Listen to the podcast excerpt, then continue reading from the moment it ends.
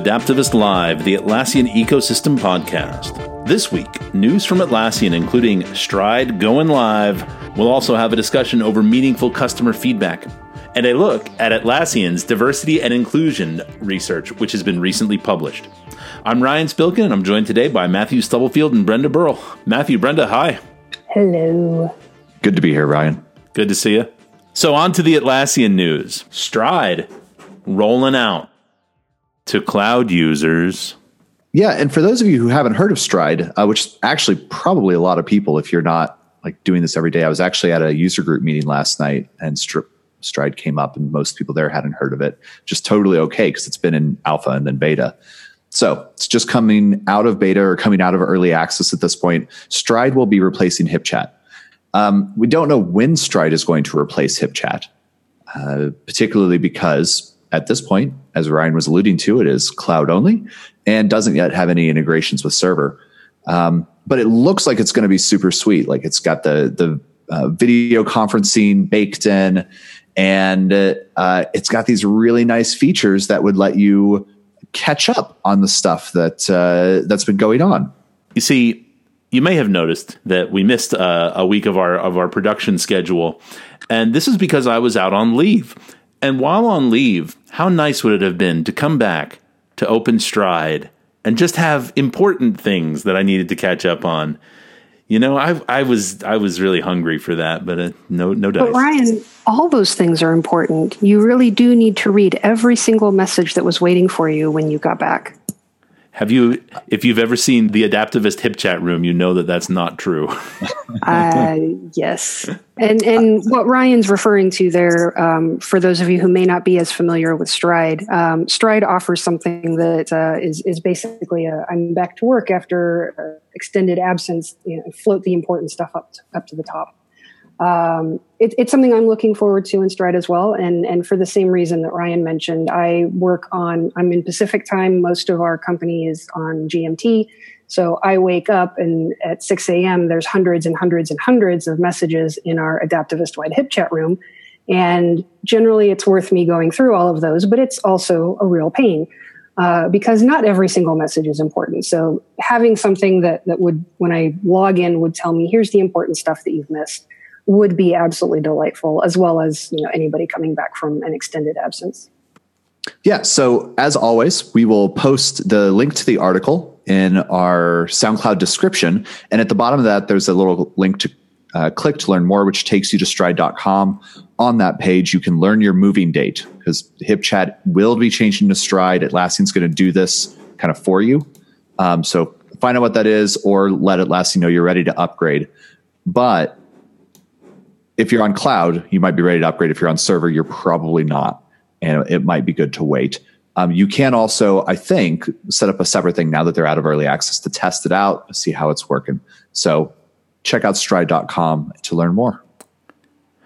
On to some other Atlassian news. They have released a, and this is also cloud focused.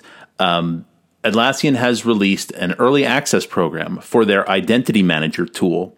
So so I, I, see this as more of a as us doing a little public service announcement to uh, to enterprise users that are on Atlassian Cloud. Now you can consolidate and have Atlassian IDs mirror your own policies, even with SAML. Yeah, so Atlassian has been um, rolling out uh, things like Okta and uh, um, integrations for a little while for cloud.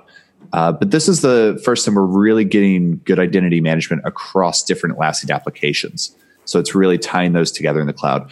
And this is a feature that's been available on the you know server and in the data center for a long time. And if you needed this type of identity and access management, it was one of the reasons why you had to have server. So it's it's actually uh, one of the things we often talk about on this podcast and outside this podcast is uh, wanting features to go from cloud to server this is an instance where it's kind of going the opposite direction and it's going to be really nice. Um, there will be a cost associated with it, uh, which you can see in the article. We'll link in the SoundCloud. But I think it's pretty reasonable. Uh, three bucks per person. When you look at the number of people that most uh, organizations have on cloud, I think the max is like 500. Um, that's that's actually not that much to tie all of your applications together. One other interesting note from this article is uh, under their availability, they have the little italic section. Will not be available for Trello, HipChat, or Status Page during the early access program, which suggests it will have Trello and Status Page eventually. Presumably not HipChat because it's it's rolling out with Stride. Um, but I think it's interesting that it might have uh, might have Trello uh, connection on that as well. And just a note if you are a cloud customer, um, Atlassian will be notifying you at least 30 days notice um, over email um, prior to Identity Manager becoming a paid for offering. Um, so you're able to use it as an, an, early access program through early 2018. Not sure exactly when it's going to end. Uh, so if that's something you're interested in, go ahead and sign up.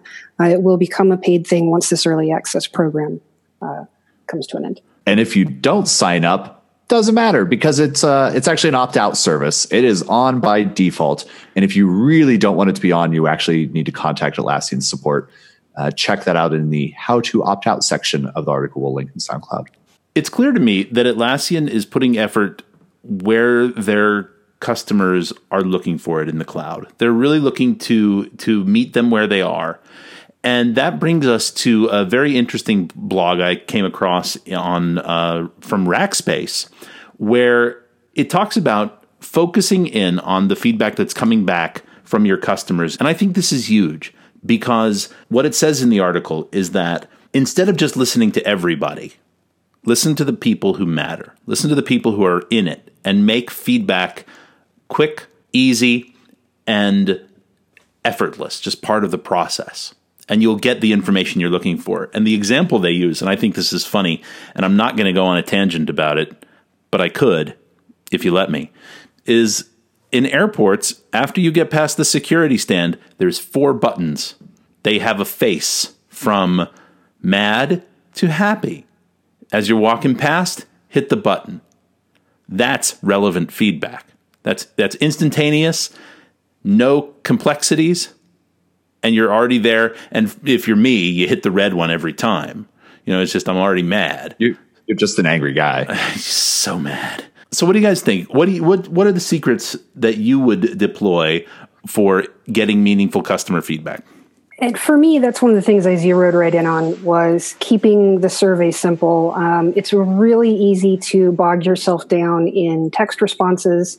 It's really easy to go, oh my gosh, this one person is really angry. I have to drop everything and fix this for this one person because it's human nature for the squeaky wheel to get the grease. And you may end up focusing your attention on something that may or may not be a priority just because someone's squawking about it. Whereas what maybe everybody else is being very polite about is in fact something that needs to be changed. Um, so it's it's definitely going to be very important, I think, to to have a simple method to get the feedback to where it needs to be, to keep that feedback very, very simple. Um, and, and think about um, basically just what sorts of things, what sorts of questions are going to give you really good insights as opposed to I like this tool versus I don't like this tool. It's I, I'm able to use this tool to improve the way I do my job on a day to day basis. So the structure of the survey that you're putting together is going to be very important one of the things that uh, I think Atlassian does well with this is it's that feedback in the moment, the feedback of right where you're at. And I think a lot of people overlook it, but right up at the top right of your Atlassian tools, if you're on Jira, if you're on server, if you're on cloud, there's a little um, sort of like bullhorn icon. That's the feedback icon. You can click that and it's going to send something to Atlassian. Um, it looks just like creating a Jira issue, but you're effectively you're sending a, a, note to Atlassian saying, "Here's what I'm struggling with. Here's what I'm liking. Here's what I'm not liking. Here's what I want changed." And I've talked to quite a few people at Atlassian, both in their support team and their engineering team. They look at those and they use them. Um, that immediate feedback is really key. I think the other end of the spectrum, um, where feedback is just sort of cast out into the ether, that's the one that I'm really intrigued by. And I was digging through uh, sort of Rackspace, and there was they would link to some stuff from The Economist. They talk about social media and how a lot of enterprises are not using social media as much as The Economist thought they should be, um, and I think I'm probably guilty of that as well. So I spent a bit of time before this podcast going out to see what are people on social media saying about Adaptavist or about Adaptavist Learn or about these other things. Uh, and the, the truth is that it's it's hard to find. Like I was trying to set up searches and use quote unquote advanced Twitter search, which is not as advanced as I would like. It was very difficult to filter anything. Um, I was looking at different paid services. I, I, can I can sympathize with those who aren't using it because it's it's not an easy thing to do. Uh, the the four buttons that are right there, that's the thing I could set up. I could do that. I thought the overwhelming response of uh, social media to Adaptavist was I've never seen a group of people eat so many chicken wings. I was expecting that to be. I've never seen such an intelligent, good-looking group of people, but no, you went with chicken wings. Mm-hmm. The legend has to start somewhere.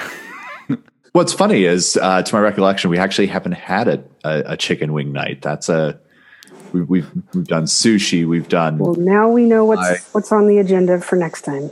We've got to fulfill the legend. Wing night for a bunch of wing nuts. that's that's putting it elegantly. And lastly, uh, um, a subject that that I found I found through the Atlassian blog. The Atlassian blog um, put up an article called "Disrupt Yourself." Talked about 13 books to take you out of your comfort zone, and I, feel strongly about this because I do a family book club, and it's the same sort of thing. Sometimes I read a book that really like gets me to stretch, but this article totally worth reading. Great recommendations. I've read several of the books on the on the list, and they're wonderful. Um, but this took me to Atlassian's recently published 2018 State of Diversity report, and I found the results to be fascinating. Um, people think that it's important, but we're seeing a lot of fatigue. Everybody wants to solve the problem, and it just feels overwhelming. Um, I've I've spoken on previous podcasts about having experiences just as a woman, um, and I know that anybody from an underrepresented group probably has many, many, many stories that they could add. Um, this particular article mentions that less than 30% of underrepresented groups feel like they have representation, retention, or a sense of belonging.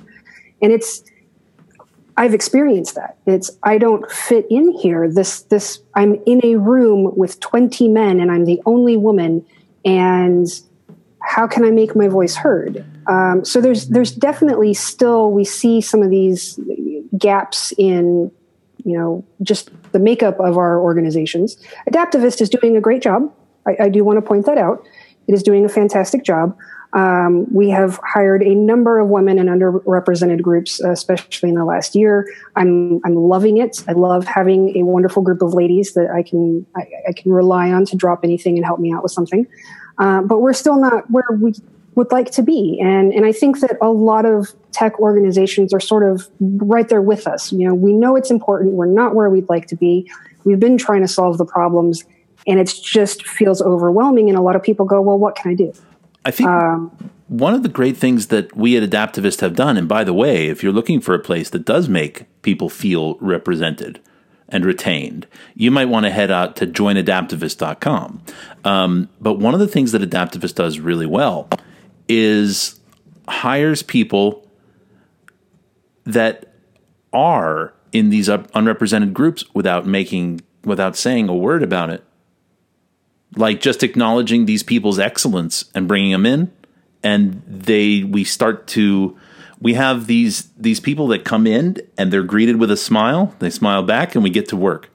And it's it's pretty impressive that way so uh, yeah i would definitely say if you're looking for a place that that is mindful of these factors visit joinadaptavist.com one of the things i found interesting in the diversity and inclusion study uh, it lists a number of challenges and one of them is as you mentioned earlier, is fatigue. Just that it's it's difficult to solve these complex problems and to stay committed year after year.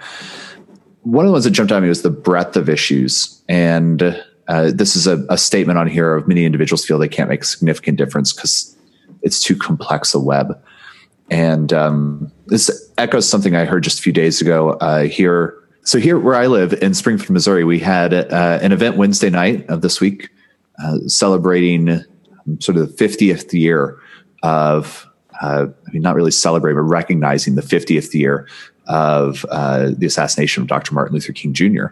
And um, had this wonderful event with uh, discussions and music and art. uh, to to bring the community together and and talk about these diversity subjects and how can we combat racism and address it. And during the discussion, there were several really good questions asked of the speaker uh, who was there, who coming from California.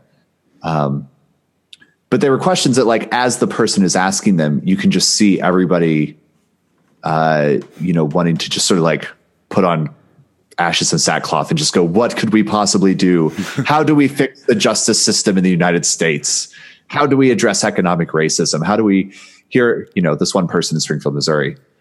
Um, that's that, you know, and if you dwell on it too much, it's, it's something that uh, very quickly becomes, you know, how do we deal with this?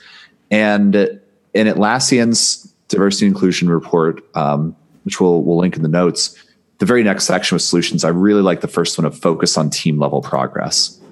Um, and I experienced this in my last job as well. Like I couldn't change a 3000 staff organization, but I could change my team. I could help um, improve our word choice uh, and how we talk to each other and how we um, addressed difficult situations and conflict and how we we just sort of engaged with the world around us.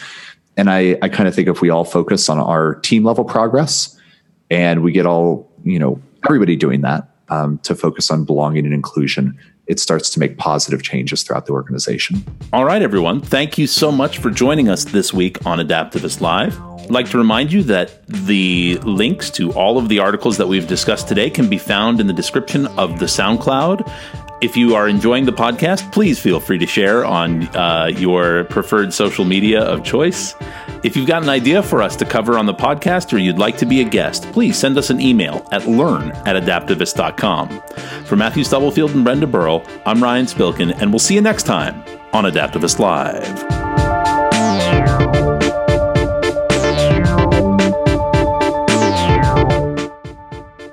Better um, backwards than not at all, right? Yep, yep, yep. Hey, this is this is the magic of cinema.